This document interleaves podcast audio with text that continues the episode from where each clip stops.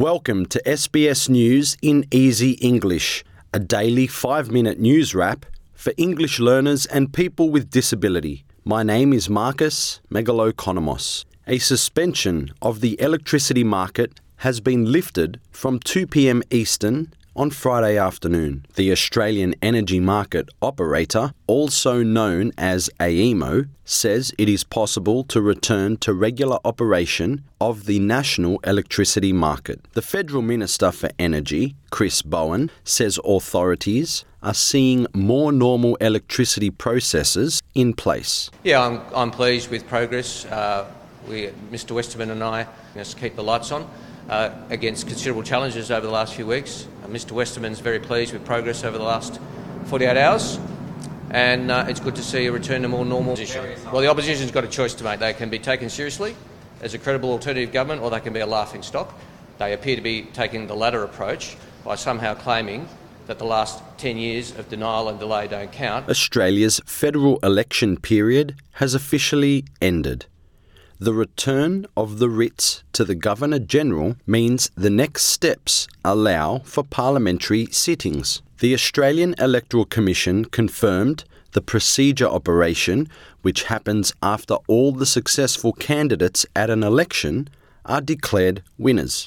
Electoral Commissioner Tom Rogers says this marks the completion of the most complex and challenging election in Australia's history. The 47th Parliament will meet for the first time on the 26th of July. Elsewhere, Queensland is following other states in removing coronavirus restrictions, including vaccine mandates, for most workers. This means workers in schools, childcare, prisons, and airports will no longer need to be vaccinated against COVID 19. Mandates will also be removed for people visiting jails, aged care, and disability settings, but mandates will still apply to workers in healthcare, hospital, aged, and disability care settings. Premier Annastacia Palaszczuk told the Parliament it will be up to the individual employer if they wish to mandate the vaccine against COVID 19. Mr Speaker, I once again pay tribute to the resilience of Queenslanders yeah. for the strength of the response to this pandemic we have stood shoulder to shoulder, side by side, looking after each other through the worst of times. Yeah. The changes come into effect from 1am next Thursday, the 30th of June, and the Victorian government will have four new ministers following the resignations of four senior ministers, just a few months out from the state election. The Sports Minister, Martin Pakula, Deputy Premier and Education Minister, James Merlino, Health Minister Martin Foley and Police Minister Lisa Neville confirmed their resignations this morning. Jacinta Allan is likely to become the state's new Deputy Premier, with the Labor caucus expected to confirm her appointment tomorrow morning.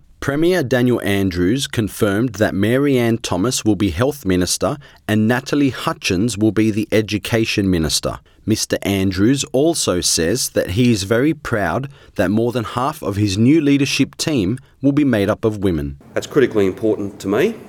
We have made some profound changes to make sure that uh, women are safe in our state, that women are represented across government boards, our courts and tribunals, and the government is so much better for making sure that 50% of the community uh, are at least 50% of our ranks. And overseas, the United States Senate has passed a gun safety bill breaking nearly 30 years of no action on gun law reforms. The US Senate passed the measure 65 votes to 33, and it will go back to the House. And if legislated, the bill would improve background checks for prospective gun buyers aged between 18 and 21, requiring juvenile records to be checked for the very first time. Afghanistan's ambassador in exile to Australia says it will be difficult to coordinate aid efforts under the current Taliban regime. The country has seen its deadliest earthquake in two decades,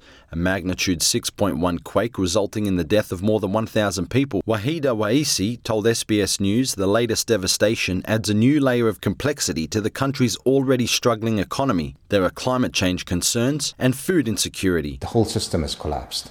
So that is very difficult, and that's why and the number of casualties are increasing because people who are under the um, rubbles of muds and stones they are still there and need uh, urgent uh, uh, support. Thanks for listening to SBS News in Easy English.